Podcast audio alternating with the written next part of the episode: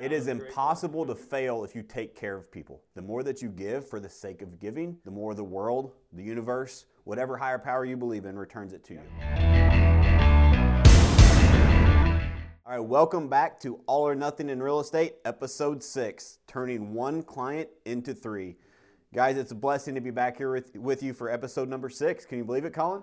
We're moving fast, that's for Epis- sure. Episode six of many. Um, so, uh, as always, I've got my co host, Colin. Colin, say hi. Hey guys. Um, so, guys, we're excited to bring you value. Hopefully, you found value from all the episodes so far. We're trying to mix in um, some mindset stuff, some practical things, and then some special guests. We've got more special guests coming, so stay tuned for future episodes. Um, hint, hint, some very, very big names that if you're in real estate, I promise you know who they are, and they're going to be on our show. So that's exciting. Um, so, on this episode, Colin, we're going to break down how to turn one client into 3 You've heard me talk about this to the team over and over again, so much so that you said, Hey, I think this is a topic we need to talk about. Yes. Um, and so w- there's so many moving parts to this, but it's so simple, yet most businesses don't do it. And so through this episode, we're going to break down some specific examples I've experienced where Colin said, Stop talking because this is good, save it for the show. Um, so hopefully I can get some passion about that too when we get there, but about how other businesses I've experienced from the consumer standpoint have helped me shape our strategy for, for, uh, for our business moving forward. And we've used that in real estate. Right. Well, the main topic here is uh, client acquisition. How do I get more people in the pipeline? And uh, we're going to kind of dive into that on how simple it actually is uh, and how easy it is to mess up, too. It is very easy to mess up because there's so many people that focus on the new client versus taking care of the one they already have. Um, so, quick story before we dive into the, the content is I remember a leader in my real estate past said, quote, it is easier to get a new lead than to worry about this one that we already sold a house to.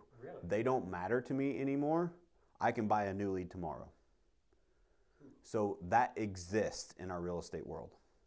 So part of my story about where I've came from and why we've developed a lot of these systems that we've had, like the face, the look on your face says it all. well, yeah, it says that clients are disposable. That it, yeah, you just come in, it's like, I don't care about you because there's 10 more that can take your place tomorrow. 100% and that was the attitude and the mentality not only for the clients but also for the employees et cetera um, and so again if you want to hear more about that um, listen to episode one um, great story me and my wife share. it was like two and a half hours we just pour our hearts out about where we came from and how we've created this and the hardships that are now blessings and lots of good stuff and make sure you, make sure that you go back and listen to episode one but I, I wanted to tell that story because that really helped shape my framework for what we do here right and it's not it's not just about making a sale. As a matter of fact, we don't use the word sale here. We replace that word with the word help. We try to help as many people as we possibly can. And if we happen to make money doing that, great. But we focus on how can we help that person because we realize here that people, clients, community, that's our number one asset. It's not disposable. There's not just, oh, you can buy another one. No, we want to take care of them because that's, that's our number one asset. So, we're going to break down how we've used that to take one client and turn that into three. That is our goal. It's important for you guys to, that are listening. That's our goal with every client that we get. Whether it's a lead, whether it's somebody that a past client, whether it's a vendor, whoever it is that we come in contact with. Every time I have a face-to-face conversation, one of our core values here is build positive and fun relationships. And so what I want to do with that relationship is I want to treat you so well that you tell 3 of your friends. Mm-hmm. And if I have that mentality with everybody that I contact with, like I'm in contact with, how can your business not succeed? Because I, I don't know if you have noticed, Colin, I know I have, and maybe listeners have too, but you go out to a restaurant and go out to eat, it's hard to get a good waiter or waitress. Customer service is a dying thing. It's hard. It's hard to find good customer service. And this is so important and near and dear to my heart and to my business that I've tipped over $100 before. If you're a good waiter or waitress, because you did that well of a job. But I've also not tipped you. Mm-hmm. Because if you expect me to tip you and you don't give me good service, then I'm I'm sorry. You just don't, you didn't deserve it. Yeah. Right? And so it's it's just one of those things, but if you think about that, I'm trying to paint put it in perspective. If if you really put customer service at the forefront of whatever business you are in, especially a service-based business like real estate, it will it can't help but propel your business. For sure. I mean, you look at what are the things that I'm recommending in my regular life. you most likely had a really good customer experience there. That you're like, this was fantastic. You guys have to go check out this restaurant. The service was amazing, the ambiance, whatever, and vice versa. If you're like, this restaurant was awful, this uh, the service was terrible, and you're actually marketing against it. Um, so it's easy to turn um, to just multiply. You say, all right, so what are people doing around me that I love and that I'm talking about already? Um, because you're you're being that advertising for them. Hundred percent. So I, I wrote down a note when you said that the way I that I explain that is everybody's got a guy, right? Yeah. Everybody's got a guy that is your go-to for buying a car. Everybody's got a guy that you go-to. Hey, you need a plumber. Oh, I got a guy. You need a roofer. You you name it. You got a you got a guy or a place for your your place whenever one of your friends says, "Hey, I want to take my wife out for dinner." You've got a place that you recommend. So everybody has that yeah. person. How did most of those businesses, most of those people become that guy or that place? Yes. It's by delivering a customer experience and owning the conversation when they're not there. Let let me hit on that real quick. For each of you, thinking about your guy for each of those situations, whether it's someone who does your hair, your plumber, your lawn, or whatever, think about it. What is it that they're doing that makes them that guy for you? Yep. That you're like, oh, you know what? The reason I like this person is because XYZ. If you can duplicate some of that, I mean, then there you go, right there. Then you just say, well, how, how do I how do I um, get it to where people are talking about me? Do what they're doing, uh, which is taking good care of people. So I call that R and D. I say that all the time. It's it's not research and development. We have an R and D department, but it's not research and development. It's rip off and duplicate. So I want to find my lawn guy, my person that cuts my hair, the best waiter I ever had, any of those things, and find out, pick out things. What did they do to not only just do the job well, but to make me feel special, to make me feel like, you know what, if somebody asked me about this, I'm going to recommend this person. And if you think about that, every good experience that you have, if you if you think about that, like Colin said, and you try to implement in that into your daily life, into your business, you're not. I'm telling you, you cannot help but succeed. Mm-hmm. It's impossible to fail when you take care of people. Yeah, dude, that's a great quote. We should save that. It is it is impossible to fail if you take care of people because it sounds so simple, but there's so many businesses out there that do it for the wrong reasons, that don't do it to take care of people. And if you just take care of people, I'm a huge believer in the law of reciprocity. The more that you give for the sake of giving, the more the world, the universe, whatever higher power you believe in returns it to yeah. you. I believe it a thousand percent. I've experienced it over and over and over again in my life. 100%. I mean, I'm going to put a very basic example, but think of like uh, TV shows in general that uh, your friends recommended um, uh, the way that a TV show continues to grow is someone says, "Hey, man, you got to check this out. It's fantastic." They sh- watch it. They show it to their friends. They show it to their friends. Yep. And I, I mean, the, the, same thing is with businesses across the board. Um, so just getting a good client, get focusing on how can I make this an unforgettable service for this person today. Yep then that's just going to duplicate over and over and over again. Yeah, so one of my mentors, Andy Frisella, who we actually stole some show notes for to, to, to rip off and duplicate for this show, right, is he talks about the example of, I don't care, he's like, what is the most boring thing that I can think of if I were to own a business? He's, he came up with a tire shop. There's nothing exciting about a tire shop, but he gave like 18 examples of if he owned a tire shop, what he would do to make that customer feel above and beyond. Mm right? And, and went in depth into that. And so that's an example of take anything. Let's use Starbucks as an example. Yeah. Like whether you're a fan, whether you whatever you think about Starbucks, they have taken a simple a simple bean and hot water and made it a hot commodity. I don't know about you, I've never ever been by a Starbucks between the hours of 6 a.m. and 11 a.m. that there's not a line out the door or a drive-through where you can't get in the parking lot. Mm-hmm. Not one. It's a bean and hot water. But what have they done? They have delivered an, a superior product, a superior experience, and people want to go back because that's their guy. That's their place for coffee. Yes, you've, you've developed brand loyalty at that point, and they're not going to go anywhere else. Loyalty. Let's get back to that. Make yeah. a note there because that's a huge one. So let's break this down. Um, so I've got some show notes here to, to keep on track. Otherwise, I'd be on tangents all day. Um, so that's why I have Colin here. So he gave me some great notes. I want to hit all the content for you guys in one package. 100%. So Customer Service 101. So, customer service is not about making a sale today. Too many businesses, especially real estate agents, because you can make that one sale and it could, you could, that one sale could pay your bills for the month, mm-hmm. right? That's the fortune of being in the business that we are. But I want to caution you and always think long term because to build customer service, it's about forging a relationship and building loyalty over a lifetime.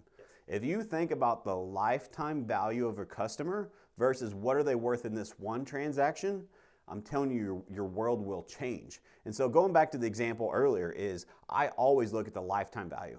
What, how can I make this person such a raving fan of me, of my company, of my brand, that they not only will tell all of their friends, but next time they do business, they're to come back to me. Right? How do I create that experience? Because you break down a company that talks about ac- uh, customer acquisition. Customer acquisition cost is, if you look at watch Shark Tank or any of these shows, that's always a topic of discussion. If you're an investor, whatever, is yeah. what does it cost you to acquire a customer? But they're asking the wrong damn question. Acquiring customers isn't the name of the game because if you take care of your current customers, they will acquire customers for you at a tenth or less of the cost. So the real question should be what's your brand loyalty? Yes. What is your return rate of customers? Mm-hmm. How many people come to you versus you having to trap them, right? As an example, one of the things that we track, a metric as a real estate company we track, is how many people call us to do business with us. Yeah. A lot. it was over 400 last year because of this stuff that we're laying out for you. Mm-hmm. And so over 400 people called a real estate office in a very, very small town and said, Hey, I've heard good things. I want to work with you. How much easier as a real estate company is it make your business whenever people call you and ask, Can I work with you?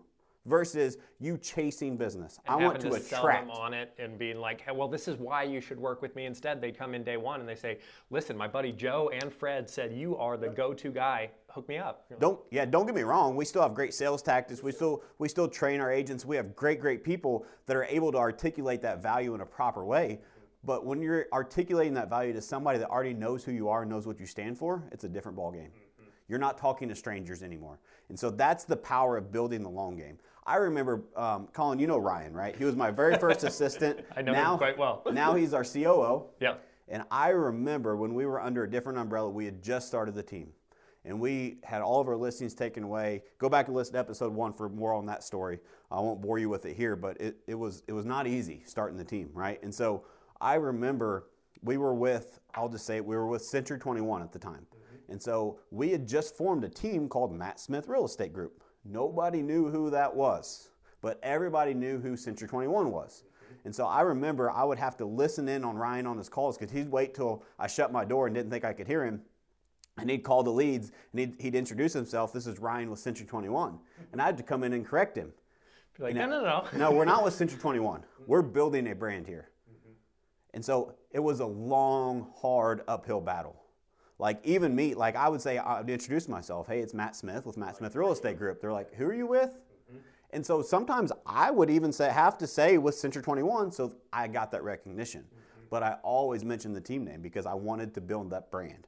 Because what we did was different than what Century 21 does. Mm-hmm. Like they were an asset to our business at the time, sure. but we we out we outgrew that and all that stuff. But it was a I wanted to build a brand. I wanted to build that customer loyalty. So now when somebody hears like dude, I'm telling you, it's, it's crazy. We're in a pretty small market, but I, it's hard for me to go anywhere without being recognized. And it's, it's weird. Like, I remember Amanda told me, uh, my wife Amanda said, I, I'm not taking you to Walmart anymore. And I said, why? She's like, you can't go there without having 18 conversations. I'm just trying to get groceries and get out. She's like, everybody knows you and wants to talk to you. Yeah. And what's weird is I'm, I'm such an introvert like, you know, I'm not yeah. that small talk guy. But what I did was I was able to make sure that people trusted me and I took care of them. And they knew that if they sent me friends, I was going to give, I had their best interest at heart and I was going to do whatever it took to do the right thing yeah. because I was always playing the long game. So um, let's get back to how do you create that? Quick note, I want to attest yeah. to that. I can actually uh, vouch for that presence in the area. I'll wear the Matt Smith logo uh, around the place, and I'll get people. I had a cashier stop me the other day. She's like, "Oh, Matt Smith, I know that guy," and like this and that. So it's very much like I'll, I'll decide where to wear the shirt and where not to. Yeah. Just because it, it, it has built so strongly now uh, in, in the town. So you say, how can I create that? Start investing in each relationship. How can I make a sale out of this? How can I help this person? in a year from now? What could I put into this person that yep. would, would bring this about later on? We have to remember the lifetime value of that one person. It starts with one. And if you focus, so too many people want to get everybody in the funnel. You can't be everything to everybody.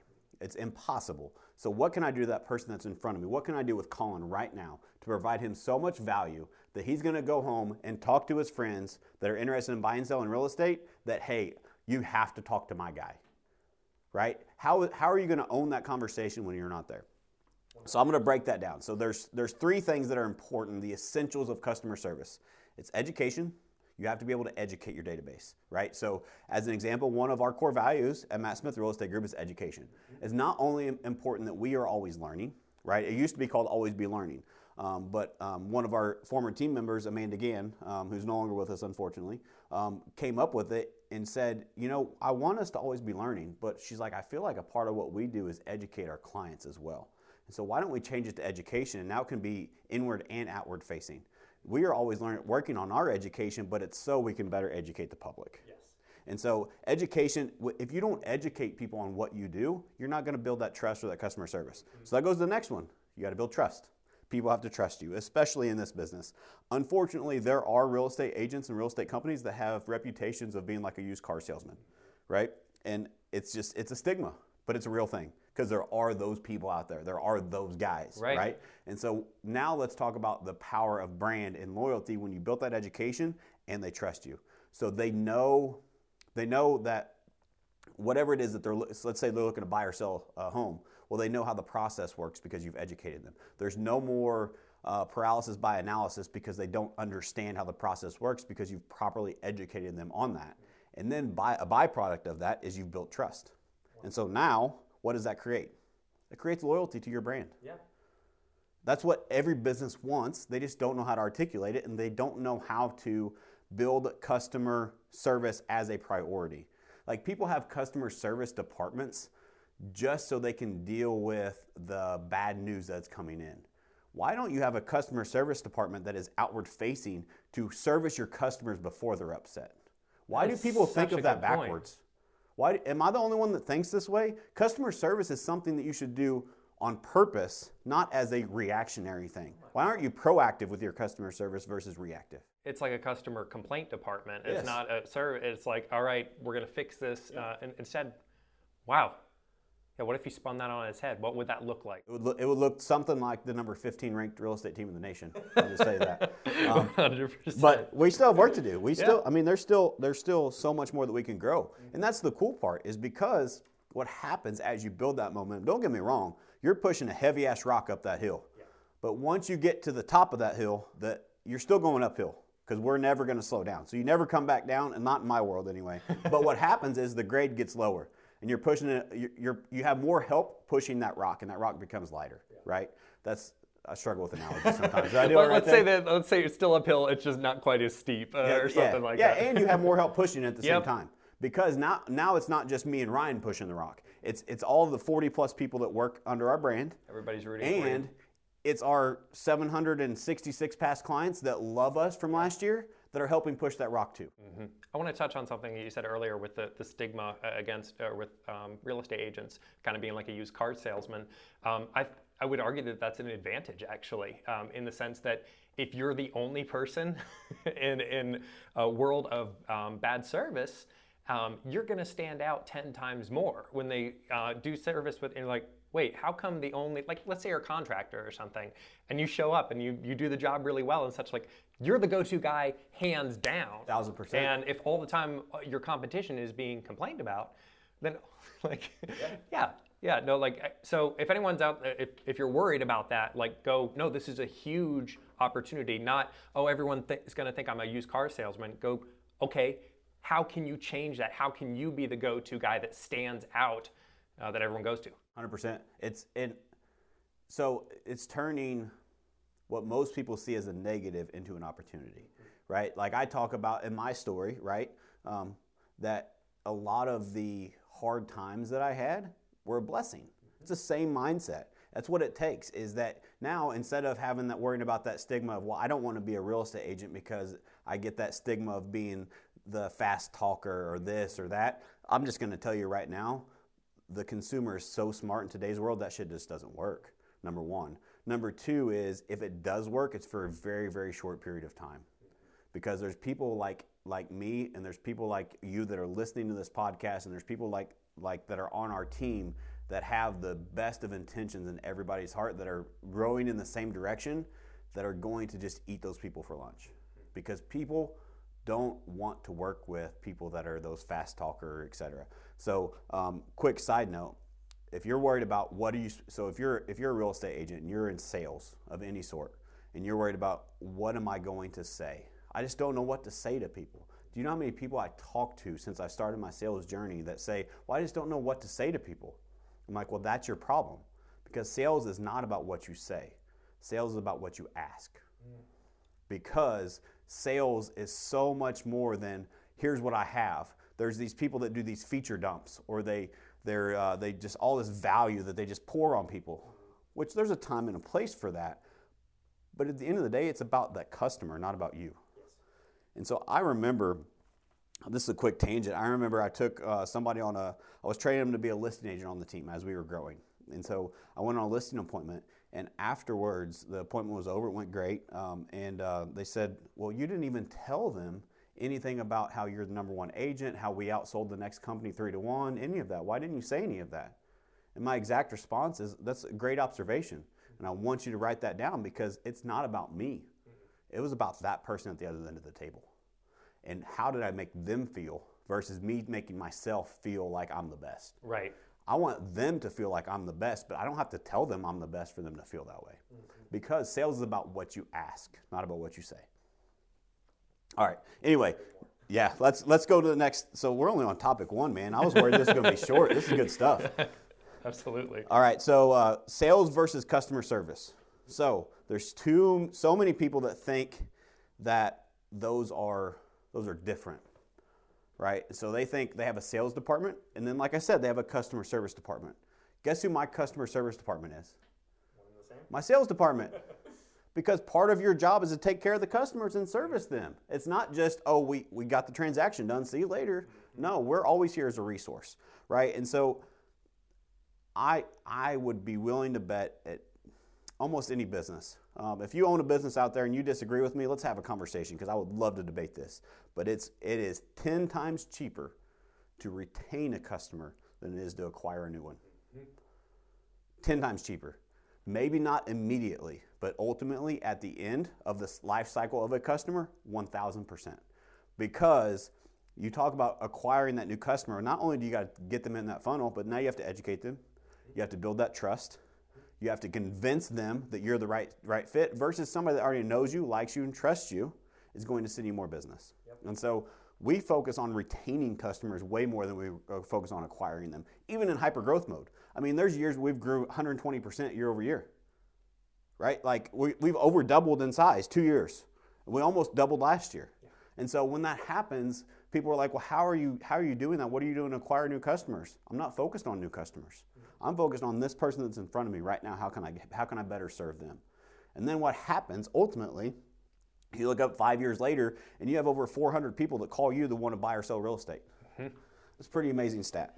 I'll so, give you a real world example. Yep. Like actually with myself. Um, Ryan, who, who's uh, working with you guys, he actually sold uh, or worked with my parents uh, to purchase a place, and they had a really good experience. And they're like, "Hey, we highly recommend Ryan." And so my brother used him, I used him, and I recommended uh, him to my friends as well. And actually ended up uh, getting me to the point that I've uh, sought you guys out for hire as yeah. well. So part of Ryan's uh, piece actually uh, landed me where I am today. And but think about that ripple effect still. Exactly. Like not just those people, but how many people now are hearing this podcast to hear your story about that? Yeah. How many people has your brother and your dad and your family that has has experienced this? How many people have they told? Exactly. And they're already doing the advertising for they're already doing the convincing for you. They're saying, listen, if you're going into real estate, highly recommend start here. Like you, you can't go wrong at that point.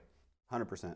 So you should, as a business owner, you should spend far more time on customer retention than customer acquisition. Like it shouldn't even be close. Mm-hmm.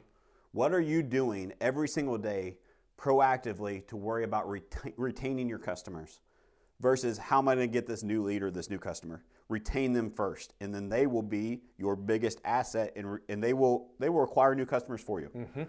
So there was an example we were talking earlier that talks about sales versus customer service, and I got a little passionate about it, and Colin made me stop. But it was I was talking about I remember at from a consumer perspective. I was a young dumb kid that couldn't barely afford this service anyway, but as simple as it sounds. But it was Dish Network, right? So I think I had DirecTV first. So either one, um, plug them both in there because they're both terrible. Um, the, but back then, that was your go-to. That was the premiere, right? Cable was kind of out. There wasn't any of these streaming services. It was like, well, you can either get cable or you can get Dish, right? Which one you want? And so I went with DirecTV, I think is where I started. And so they advertised all this stuff. 19.99, you get this biggest package. You sign a two-year agreement, whatever. Well, what they don't tell you is after that two-year agreement is up or whatever it is, the price like goes up like six, seven times the amount. It went from $20 a month to over $100 a month for the same stuff. And so I called them. I'm like, hey, what's what is going on here? And they're like, oh, well, your contract's up, and so you do this. I'm like, well, no. If my contract is up, then I want. I seen an advertisement yesterday for the same deal that I just had last month. I want that one. Well, that only that's only for new customers. I said, okay, well, let me sign another contract. Sorry, that's not how it works. So they were focused on getting new customers. They didn't care about me anymore. Mm-hmm. That's how it felt. Yeah. In a real world example. Well, not just felt how it was. So do you know what I did? I called Dish Network and I said, hey, you have a deal, two year contract. And every two years I went back and forth between DirecTV and Dish mm-hmm. because that's how you get the better deal. That, I did that for 14, 16 years. Yeah. You, you do the math on how much they lost versus keeping me as a loyal customer. Right. For that whole period of time. Well, and the minute something else popped up, you jump ship because yep. you're like, I was anything, always looking for something better. Yeah. Now it's like Netflix and all these uh, other things. You're like, yep, okay, I'm done. I'm done with Dish. As like soon as I could get rid of them, I did. Yeah. Versus if they would have done it how I would have ran the business, I'd probably still be holding on to, man, I don't want to get rid of this dish. Like they've just done so so good for me for all these years. Even in today's world, mm-hmm. right? Just think about it from that perspective. Maybe maybe that's going over the line, but you get the point, right? right? And so, I mean, think about the cost that it takes to advertise to acquire me at the discounted rate. You know they're not making very much money those first two years. So why aren't they trying to keep the customer happy longer than that two years? They're spending millions of dollars to advertise to get you to sign up for this two-year contract at a super discounted rate for me to just leave after two years. They had to send a rep out, they had to put up a new dish every time. They had to, the customer service for sending new equipment. There, there was so much cost tied into that. If they would have just realized that I need to try to retain my customers, they would probably still be a player today versus all these streaming services mm-hmm. because they would have created that loyalty. Well, and it cost even beyond financial. You say, well, what's your um, your what, what would the, the saying your, your brand's cost that you've lost at that point? because at that point you are an avid uh, marketer against both those services like you are right now. You're like you're telling everyone do not get dish yes. do not get uh, you know like it's and so you say okay what's the cost there? If you're building an army of people that hate your product or your service how long before that starts to catch up with you on a regular basis? So dude that's such a great point. The turning one client into three now, Dish and Direct owns the conversation anytime TV comes up in a uh-huh. negative way. Yeah. And they have for years. Yeah. And so when I got into real estate, guess who I talked to? All the time. New people coming to the area. Guess what they needed when they moved? TV service. Guess what I told them not to use? Either of those two services. what is the ripple effect over that period of time? Yeah. Right? And so, and how many people now in today's world are talking into microphones like us mm-hmm. that are saying, hey, don't do this. Don't, don't work with that don't guy. Because we all know there's negative Nancy's out there, there's Karens, there's etc. Of course. But those people are loud regardless. Mm-hmm. So they're loud and they sometimes people want to be negative and there's exceptions, but what I have found is if you're able to take those loud people, they're loud because they have not experienced the experience that they felt they deserved with other services. And so they're going into it with a negative mindset because they think they're going to be let down. If you are able to take that negative Nancy, that Karen, and flip them around, they're going to be loud and they're going to be your biggest supporter. I have I have some clients that were I'll just say difficult when I was practicing in the field, mm-hmm. but I always tried to do the right thing and I always just I use that as a what can I do to be better for this person? Because there's something I'm not doing. Instead of pointing the finger, like too many people do in today's world, and said, "Well, this person is just an asshole," or "This person is just that," they just can't be happy, be made happy. Right. I looked in the mirror and said, "What can I do?" Because I'm not holding up my end of the bargain for that person's expectations. Mm-hmm. So what can I do to be better? And so what has happened because of that? There's people from three, four, five, six years ago that I was able to turn from they were always grumpy, upset to they still send us business today because I was able to build that customer loyalty and take care of that person because I'm telling you, those people, that's a whole nother podcast. You should write that down is how to make negative customers your biggest asset because that's huge. Um, because that's building customer service and turning one client into three is a part of that, but there's a whole strategy behind that. So agree. All right, so yeah, and marketing to versus versus against is there's so so many people can use that on either side of the coin, right? Is like the how many people I heard this when I first got into radio. I've heard it all my life. Is well, you can't beat word of mouth advertising. I agree, mm-hmm. but word of mouth is going to go one way or another. Yes. And is it going to be passive or is it going to be proactive word of mouth? Right? And are you going to be talking about how Colin is the best ever?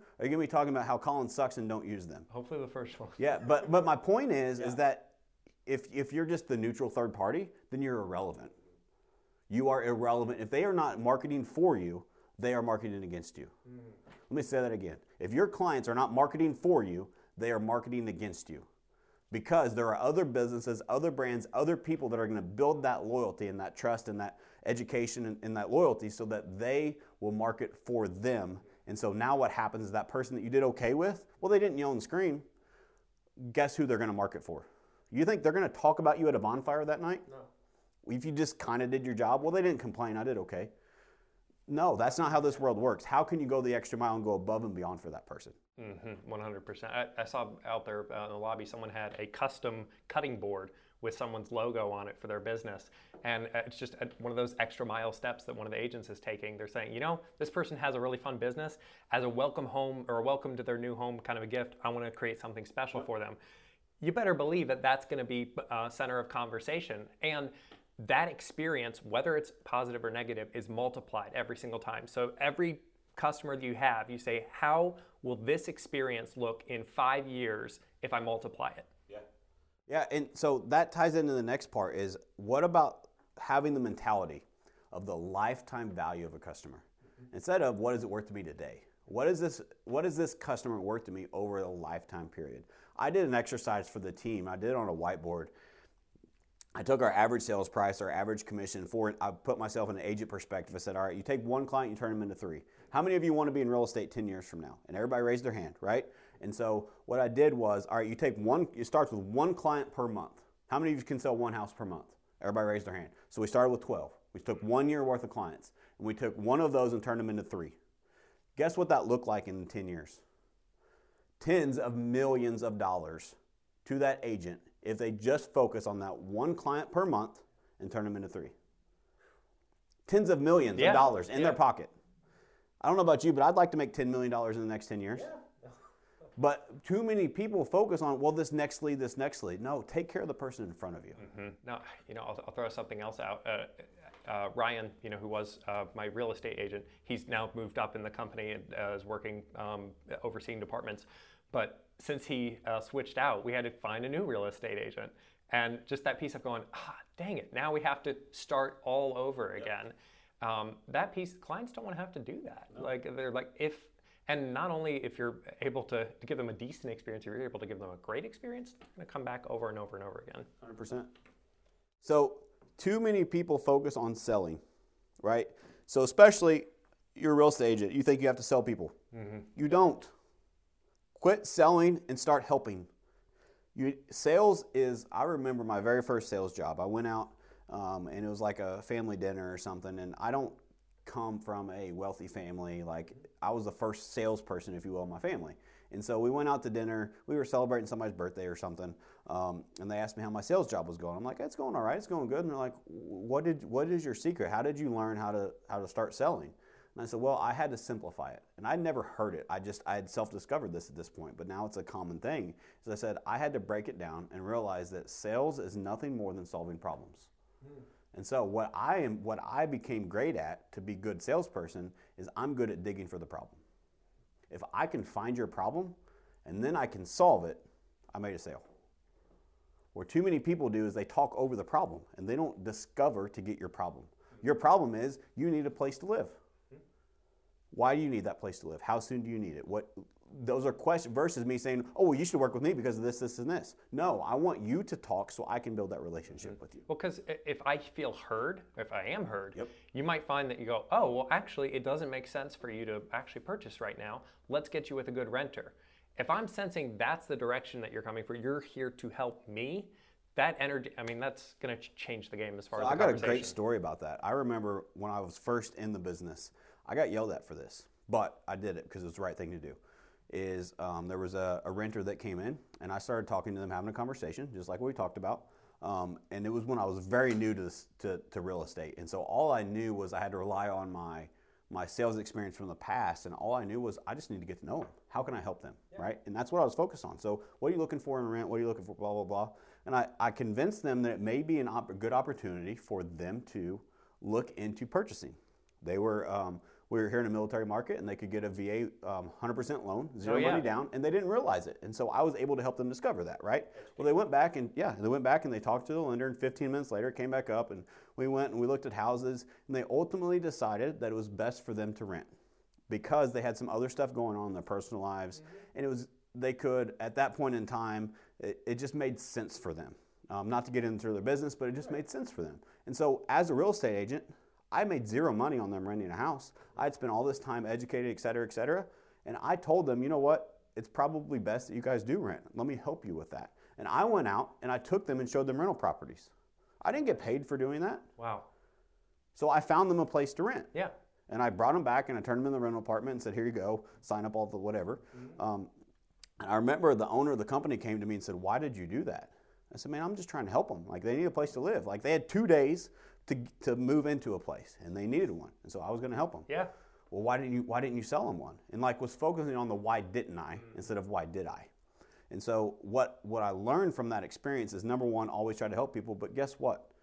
Those people, you know how many referrals they sent me? No way. I, I was I was kind of hoping. I was like, no, did it? tons. Really? tenfold the amount of so if you're talk, focused on money Yeah. 10, of- 10 times the amount and then some at least 10 times the amount of money from doing the right thing for that, that particular family because i was focused on how can i help them like literally i had people would walk in and the, it would be another agent would be on duty and they'd be like no i'm talking i'm here to see matt No way. because They're like, I can help you right now. It's like, no, no, no. yep Go on him. 100%.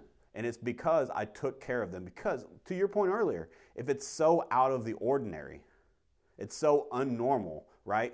The, the used car salesman. Well, I want to be the exact opposite. Yeah. I want to be such a good real estate agent, such a good sal- salesperson that I'm actually helping you, that you trust me. And you call me and say, hey, should I buy this or should I not? Getting like chills and goosebumps and a, a little teary eyed. That's a really Dude, it's it's it's real. so and cool, but though. so many people focus on no, I've got to do I've got to do this three part close and I've got to I've got to fast close and I've got to do the assumptive close and I've got to do this and this and that. Dude, that shit doesn't work anymore. Because people see through it. And if it works, it works for a small period of time. And guess what? That person, I've seen it happen. That person moves into that house, you make that one sale, but guess what they're doing when they're when they go to sell it? They ain't calling you no more because they feel like you took advantage of them. because you did. Hundred percent. Instead of our phone ringing over 400 times with people that trust us because we've built this reputation by taking care of people. Has there been times where I've done that and I've lost out on money and not gotten a return? Absolutely. But you, what you don't understand is that person still will remember that. And even if you don't directly feel the benefit, I'm telling you, the universe has a way of repaying good people. So always, always do the right thing. I, I really like that uh, uh, idea of if you're building a future future army of people, are they uh, fighting for you or against you? Yeah. There's each person, they're going to go one way or the other. Which way did I send them in? Uh, man, Yeah, man. So, um, all right, let's go on to the next point here. Um, and I just want to re- re- reiterate this from earlier: is if you don't know where to start with customer service, there's three pillars. First, you have to educate them. You educate them, you build trust, and trust creates loyalty. Without loyalty, and if you if you're looking to go more in depth on this, there's a book out there that customer satisfaction is worthless. Customer loyalty is priceless. Highly recommend you buy it. I have, I'm gonna tell on myself. I've I bought I've bought the book three times. Yeah. I've given away all three copies. I haven't got to read it yet. but the last person I gave it to was an agent on the team, and they brought it back. And here, uh. Colin, it was Megan. So she brought it back to me, Yeah. and she said, "Matt, did you write this fucking book and not tell me?"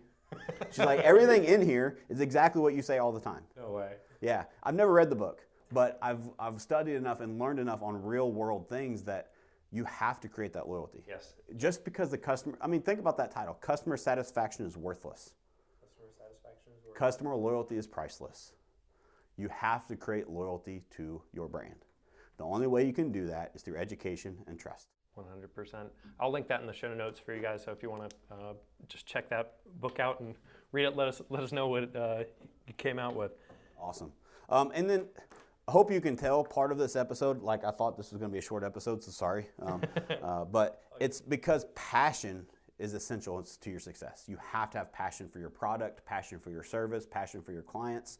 Without passion, you won't build that loyalty with your customers because they, even if you're a monotone personality, you don't have to be over the top, you don't have to be any of that. But whenever you, they have to be able to see your eyes light up right? They have to be able, like you said earlier, you were getting goosebumps, right? Like you have to be able to create that moment with your clients. And it's easy in our business.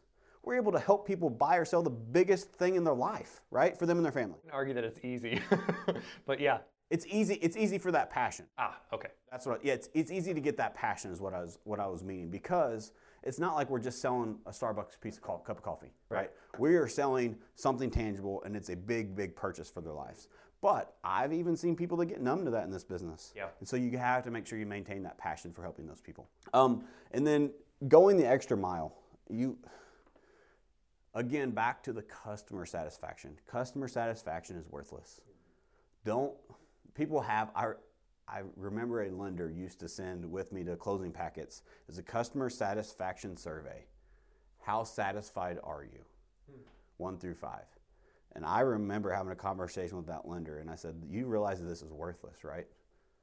Do you just want to satisfy your customers? Well, corporate maybe do it, just have them fill it out. All right, I guess you don't want my help. Hmm. But it's not about satisfying your customers, it's about going the extra mile for them. What are you doing to go above and beyond? And so, going back to your cutting board example, mm-hmm. you can. Here's a quote too. Write this down, Colin. Yeah. But the the value is in the inefficiencies. So what I mean by that is you can you can automate everything. I talked about this in the last webinar we did too. Um, is that you can automate everything, and automations are great. But what you can't automate is the human element. You just can't. And so I can make a process to where I bought with this company, and every closing we gave them a custom cutting board with their name on it. And that was, that sounds great, and it is great. But if you don't have that human interaction and you don't deliver the service that you should, they're going to bring out that cutting board and they're going to remember, oh, that was that shitty real estate agent that got me that. Yeah. Verse, it's not about the gift; it's about the experience. What does it stand for? Yes, it's about the experience you give to that client. And so, again, in the real estate business, too many people focus on the wrong things. We are fortunate enough to help people with the biggest purchase or sale of their lives for them and their family. Mm-hmm. Like, that's a huge, huge privilege. We have to make sure we take care of people. You just have to. 100%. Yeah, I, I recommend if you guys uh, want to do more of that going the extra mile, read the book Bluefishing. Uh, it's fantastic as far as finding little ways to go the extra mile. They don't always have to cost thousands of dollars or something like that, but it's tuning into your client and saying, does this person have a dog? Well, maybe they would want like a welcome to the, the home uh, package for their dog or something like that. You're, you're showing intention with the gift, not, hey, here's a $50 gift. Yeah. You're saying, what I did, did you su- think about me? You I did such a shitty job, I felt like I should get you a gift. Versus, hey, I wanted to welcome you to this new home. Right. Yeah. Exactly. Um, so I want to talk about owning the conversation. So here's how I, I teach this is I teach it to, to the team about here whenever your client goes and has dinner tonight with their friends, what is their conversation going to be about? Whatever the biggest thing is that's going on in their life. Colin's heard this speech before. Mm-hmm. so, what I mean by that is whenever they are buying or selling a home, has gone through that. So it's easy to forget when you're on my side of the fence as a real estate agent. But every time I go through it, even though I deal with it every day, mm-hmm. that's still the biggest thing on my mind, Yeah. right? And so you have to be aware of that as a real estate agent. You have to be aware that that is the number one priority in their life most of the time, right? And so when that happens, they're going to talk about real estate all the time. They're going to talk about the houses they've seen. They're going to talk about how good you did or how how hard you were to get a hold of. That you own that narrative, but you own it one of two ways. You either one of three ways. You either own it by being ah they were okay, or you own it by they sucked. I'll never use them again, or you have to talk to my guy. Yeah. Which one do you choose? Because I always choose I want to be that guy. And so you have to own the conversation when you're not there. So what I mean by that is if to build true loyalty, to build true a true business in, in, in my in my standpoint, you don't have a business if you're relying on just acquisition. A business, you have a customer acquisition company at that point. You don't have a business. And so I don't want a customer acquisition company. I want a business. And I want to make sure that people know, like, and trust us and know that they're getting taken care of. And so you have to own that conversation when you're not there, whether they're at a bonfire, whether they're at a restaurant, it doesn't matter where they are. But whenever they think about real estate, so much so, here's another example I give. So, yeah, when they're in the process of doing it, you want to own that conversation, right? 100%. Yeah. But here's another perspective. Let's say that we go out to a bonfire, right? And we have a bon- we're in Missouri, so if you guys don't know what a bonfire is, come to Missouri. We'll show you a good time. We just throw a bunch of wood on the fire and drink beer and listen to music, um, but it's a good time. But um, so you go to a bonfire and everybody's just just talking, right? Just just small talk, whatever. Um, and then you overhear somebody across the bonfire talk about real estate. Mm-hmm. I want that person on the other end to have such a good experience that they go around the bonfire, stop their conversation, and go and say, "Hey, did you say real estate?" Yeah. Yeah. yeah. hey, I got a guy. That's owning the conversation. You weren't even a part of the conversation. You made such an impression on that person that they felt obligated to tell their friend across the bonfire that they needed to use their guy. Yeah. Like that's when you make an impression. And so if you don't take take every client as serious as that's what your job is, that's what you need to do, then you need to look in the mirror. Why are you really doing this? Because that should be your that should be your goal every single every single time. And if you're able to do that, you create a business that just it scales by itself. Because you have an army of people, like Colin said, that are fighting for you hmm. to continue to grow as long as you continue to do the right thing it sounds so simple. Like my secret to success is doing the right thing. it's like do your job and, Yes. do it really well. Yeah. Yeah. But but there's so many. It's like like my coach John Cheplak says. It's the tiny hinges that swing the big doors. It's the little nuances in these things that make a big big difference over a period of time. So um, what what are people saying behind your back? What are people saying when you're not there? How do you own that conversation? You own it one of three ways. I already went over it, right? Which way do you own it? And if you're not confident that you own it as, hey, you got to talk to my guy, there's some work you can do, right? We can take better care of those clients. We can think outside the box to, are we, there's too many people in this world that just say, well, I didn't hear a complaint, and so I did good enough. Fuck good enough. I want, I want to have the best experience they've ever had in their entire life. Silence is almost worse than a complaint. Like Yep. at that point, you're like, I no, I need to hear a compliment behind my back because that you're not if you're not hearing compliments, then you're not doing your job. Like if you just kind of did middle of the road where it's like, eh, maybe, maybe not. I would I would rather, to your point, I would rather have the complaint so that I can address it head on and I can try to fix it. yeah. I think the silent majority is the problem in business. There's too many people that oh they did okay. But that's where businesses go to die because you don't know if they're going to use you again. You don't know if they're going to talk to your friends. You know these 5% over here are never going to use your business again. And you probably don't want them if you run a good business because you can't be everything to everybody. But what if you have 5% over here that you know, hey, they're a lifetime customer? What are you going to do with the, the rest of the 90 in the middle? I like that. Uh, Okay is where businesses go to die. Oh, they did okay. No, I don't. Okay sucks. Okay is like average. I don't want to be average. All right. Um, so too many people focus on going back to the beginning. Too many people, and especially in this business, focus on generating new leads. I'm fortunate to be a coach now. Fortunate to have several coaching clients, and I'm fortunate to have people around the country that we're partnered with with EXP and different things, and just just at these different conferences and things that come up and say, "What's your secret? What's your best lead source?" Mm-hmm. And I can never guess. All right, here it yeah, comes. Yeah, and I, I just like I'm not very good at hiding my how I feel, and so I probably roll my eyes when I give them the answer. But it's just because you're asking the wrong question. Like you, you don't get it. You don't understand. It's not about what lead source. Yes, that shit's important. Right. But if you don't have this stuff in place, that doesn't matter, right? It, it's it's it adds to it, but Yes. it, it does not make the difference. it's an it's an addition. It is not it is not your business plan. It's an mm-hmm. addition to your business plan. And so don't focus on just new leads. What are you doing to focus on the people that know, like, and trust you already? You said this uh, thing earlier that it, um, one of the best things is that this is within your power as far as you can decide whether or not they're going to have a good experience or they're a bad experience and what they're going to say. You get to decide what they're going to say based on your actions. Um, and I guess one other note would be to really listen to that feedback and to not just blow it off because it's very easy to just go ah they were just difficult or they're this or something like this. If you take what they say that old saying the customer is always right it's not true but what they perceive is truth Perception is reality. Exactly. So what they, uh, their perception, their reality was you were slow to respond. You were bad at communicating. You were horrible at educating.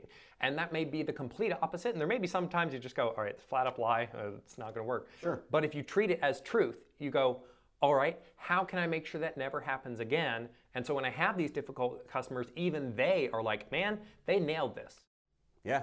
And so that's a whole nother episode. That's a great point. How to turn pissed off customers into your biggest asset. like right? For real. Yeah. Like because the even if, even if, let me go to the extreme, even if they're 100% out of line, mm-hmm.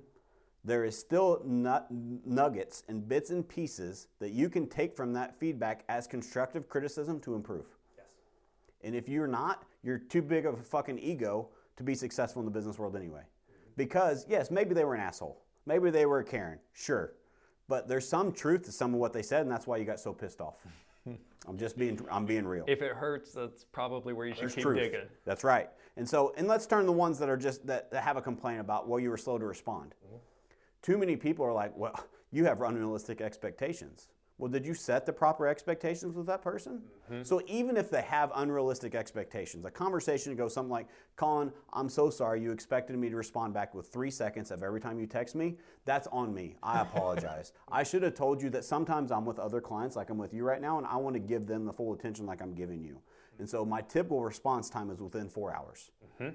If it's an emergency, double dial me and I'll do my best to answer. But in most cases, I'll get back to you in that, and it's be so I can give the people the focus that they deserve, just like I'm giving you. Is that fair? And if you have that conversation, then they feel they feel you turn it on them, and they feel terrible because they have unreal, unre, unrealistic expectations.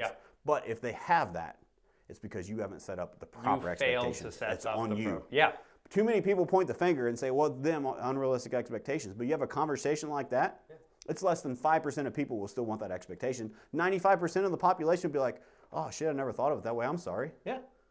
And now you have built that respect and that rapport with that person. I remember one of the agents says that, actually, this might have been you even, uh, they just say, hey, if you notice, I'm putting my phone on silent, so uh, I, we can have this one on one time right now. So it's just you and me, we're not interrupted. And because of that, there may be times when you're trying to get a hold of me, and I'll be giving the same service to somebody else. So just want to, to set that expectations. I really like that. Yeah. And so uh, my point is that a lot of things in life, I, I always look in the mirror first. Accept responsibility is a huge core value for me.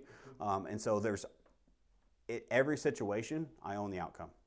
There's something I could have done differently to have a different outcome every time. Now, sometimes I realize, all right, that person was an asshole. I could have done things better, but I didn't want to.